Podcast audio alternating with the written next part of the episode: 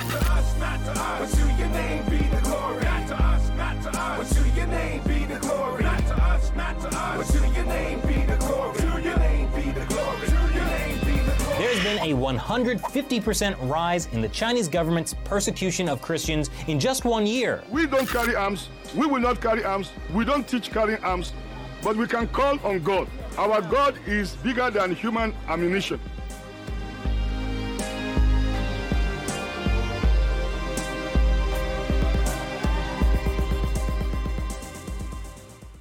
Good morning, everybody, and welcome back to the Fifth Seal, episode 31. I am your host, Norm, the Master's Dog Dunham, aka the Evangelical Norm. So, the Fifth Seal is a podcast I've been doing longer than any of the other stuff that I do on the Evangelical Norm channel here on YouTube and the Fifth Seal page on Facebook.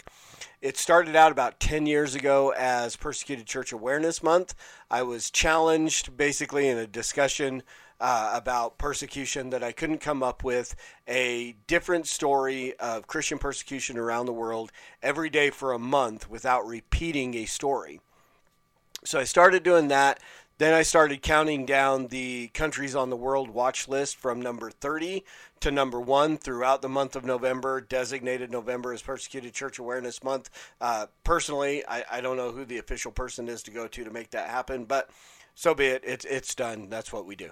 Uh, later on, a couple of years ago, I expanded that out to not just the month of November, but counting down the top 50 countries on the World Watch list, and starting in January, doing twice a month from 50 to 31, which is where we're at now, and then again through the month of November, every day from the 1st to the 30th, we count down the top 30 countries on the World Watch list. It is a countdown. That is why the episode numbers go backwards. Last week was episode 32. This week is episode 31. Next week will be episode 30. And so, our yeah, next week we will be in the month of November and we will be counting down every day throughout the month from 30 to number one, the top countries on uh, Open Doors USA's World Watch list. So there's a little bit of background on this podcast, why I do it. We pray in this po- podcast. It's the only podcast where my intention is to bring voices together, to pray together for our brothers and sisters who are persecuted around the world simply because of their faith in Christ. So, all that being said, it is uh, Wednesday, um, October 27th, and this is our update on the persecuted church around the world. This is from persecution.org. If I can get to the top of the article here Egyptian Coptic Christians disappear in Libya. International Christian Concern has learned that since September 30th, 2021, at least 17 Coptic Christians have gone missing in Libya, where they were living in an Egyptian neighborhood in Tripoli. It is unknown who took them and why. Some friends and family believe they were detained by the authorities, while others believe they were taken by an armed group. Regardless, they hold a common fear that these individuals were targeted because of their Christian faith and that they may face a deadly fate reminiscent of the 2015 beheadings of 21 Coptic Christians in Libya by ISIS. An Egyptian lawyer whose friend is missing shared, quote, Even now there is no confirmed news. My friend Ahmad Nasser and the other Copts traveled to Libya three months ago. They headed to the United Arab Emirates and then to Libya because there are no direct airlines to Libya. The Copts had visas for Libya, labor visas, but they failed to get to the work opportunity, and the costs of renewing the visas are high. So the police of Libya detained them from September 30th until now. The Copts were staying at the Gargash district in Tripoli. In this residency, they were surrounded by so many persons of other countries like India and Bangladesh, so the action of detaining 17 Copts only is such a mysterious action. We are fearing of repeating an incident like the one who did by ISIS. We are contacting the Egyptian Foreign Ministry to intervene in the situation, unquote.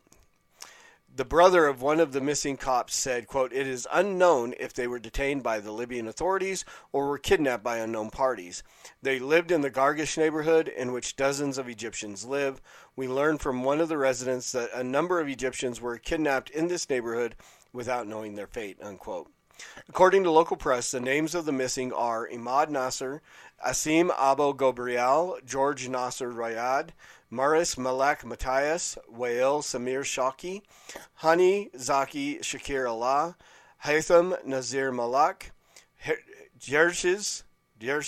can't say that, Nazi Malak, Tabet Gad Hana, Bakit Malak Matthias, Adli Asad Ataya, Mikhail Nazir Malak, Roman Masood Fahim, Karim Abu Elgat, Imad Nasser Kaldi, Daniel Saber LeMay, and Ezekiel Saber LeMay. October 20th marked the 10 year anniversary of the death of Libya's former strongman Muammar Gaddafi. A decade of instability and violence has left Libya a country shattered by competing armed groups, terrorist militias, as well as competing governments.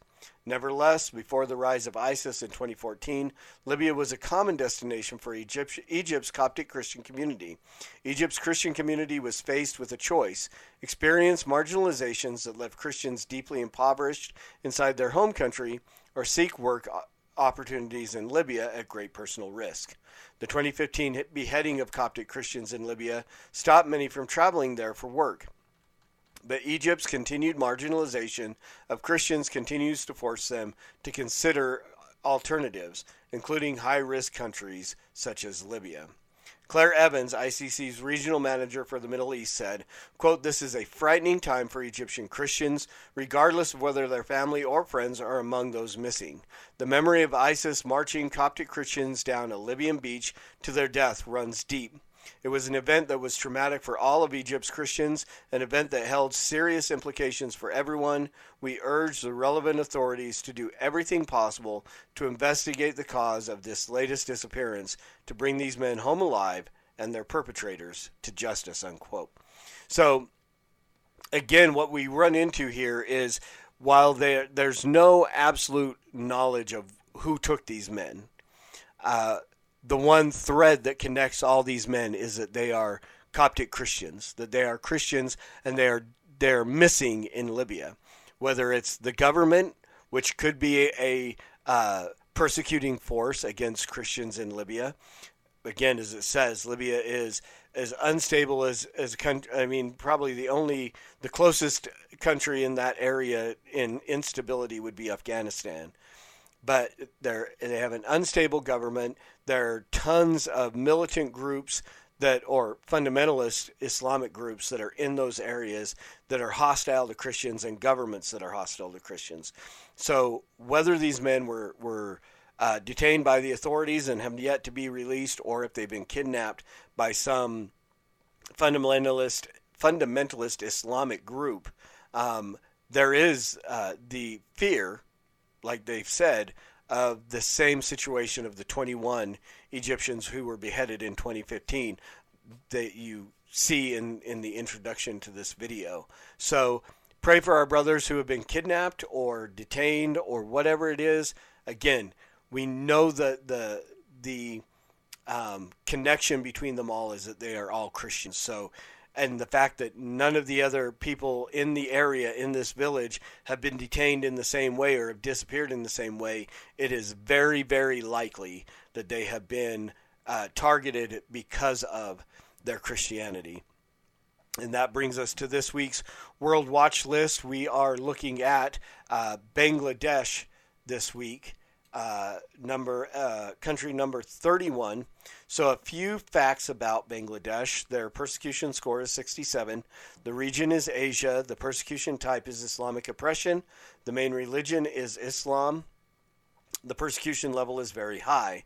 The population of Bangladesh is 169,775,000, of which about 903,000 are Christians. So less than 1% of the population there is, uh, is Christian.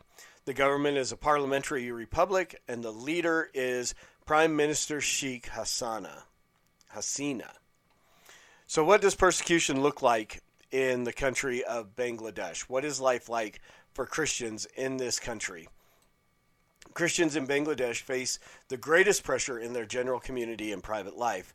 Bangladeshi society is growing increasingly Islamic, with the government doing more to appease concerns from Muslim extremists to appease concerns from Muslim extremists. Islamic extremists in the country pressure all groups of Christians, evangelistic churches, many of them Pentecostal, that work among the Muslim majority face the most persecution, but even historical churches like the Roman Catholic Church are increasingly faced with attacks and death threats. Converts from a Muslim, Hindu, Buddhist, or an ethnic tribal background suffer the most severe restrictions, discrimination, and attacks in Bangladesh. They often gather in small house churches or secret groups due to fear of attack. Tribal Christians, like those from Santal, the Santal people group, face an increasingly double vulnerability, belonging to both an ethnic and religious minority, and struggle with land grabbing issues and violence directed against them. Christians among the Muslim majority Rohingya people who fled to Bangladesh from Myanmar face harassment and strong pressure from their community as well. In the reporting period, they were the target of a violent attack by extremist Muslim groups in the camps. What has changed in Bangladesh? At number 31 on the 2020 World Watch list, Bangladesh has risen by two spots, primarily because of slight increases in many areas of persecution. In many aspects of daily life, pressure has tightened for Bangladeshi Christians and they experience discrimination and persecution. There have been violent attacks against Christians in 2020 as well. In the spring, there was a violent incident against the tiny Christian community among the Rohingya refugee community that fled Myanmar for Bangladesh. There has also been better reporting, particularly in rural areas, which show how much pressure in church life has increased. Finally, in many anecdotal situations, Christians were left out of COVID 19 government relief, often facing starvation or severe health issues. Who is most vulnerable to persecution in Bangladesh? Bangladesh's northern region, with the Chittagong Hill Tracts district and its many ethnic minorities, is an overlooked spot for persecution against Christians at the hands of both the Muslim majority and the Buddhist minority. In the last three years, another hotspot developed when Bangladesh became host to more than 700,000 Rohingya refugees from neighboring Myanmar. Bangladesh's struggles Bangladesh struggles to take care of them, even with the help of the international community. The longer the refugees must stay in camps, the higher the risk is that some will be prone to Islamic radicalization. Affecting Bangladesh as well, since efforts to return home have constantly stalled, this is a real risk.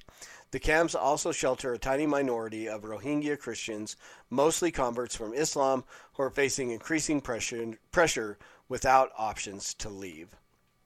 So, ways we can pray for Bangladesh.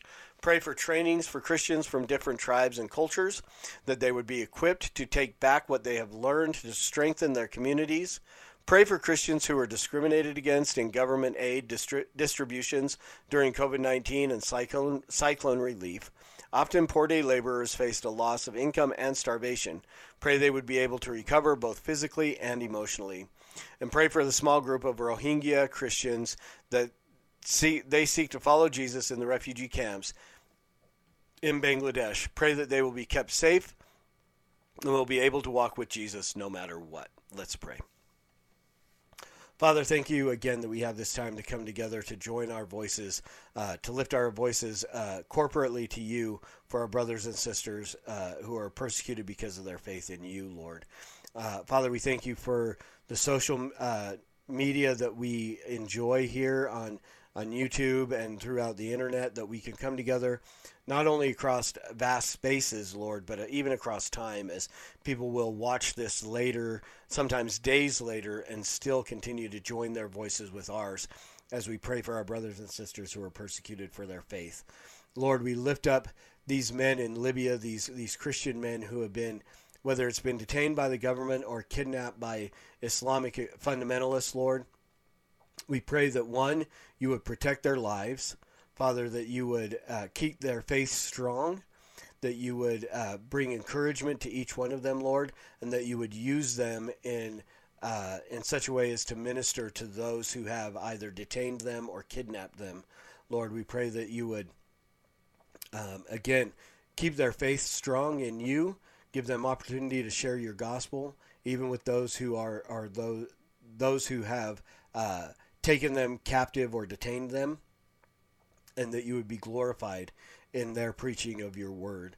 Lord, we pray for our brothers and sisters in Bangladesh. We pray that as these groups that are, are giving trainings to these Christians that are discipling them, that they would be able to learn from from the international community and be able to take those things that they've learned from your word and take them back to their brothers and sisters in their villages, Lord, that you would uh, just step up the the amount of worship that they're able to do protect them as they they gather together to worship you. I pray that you would um, strengthen the the wisdom of those who would be pastors as they exegete your word and bring messages and uh, sermons from your words to those people that uh, discipleship would happen that people would grow more and more mature in their faith Lord, we pray for the Christians who are discriminated against in government distributions for not only COVID 19, but different cyclone relief efforts.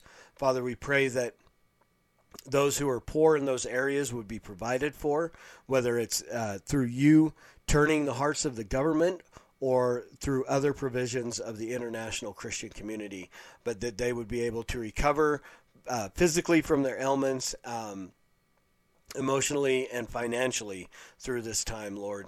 And we pray for the Rohingya Christian refugees as they have come from Myanmar into this area. We pray that as they seek to follow you, Lord, as they seek to worship you in the refugee camps, that you would keep them safe, um, that you would protect them from.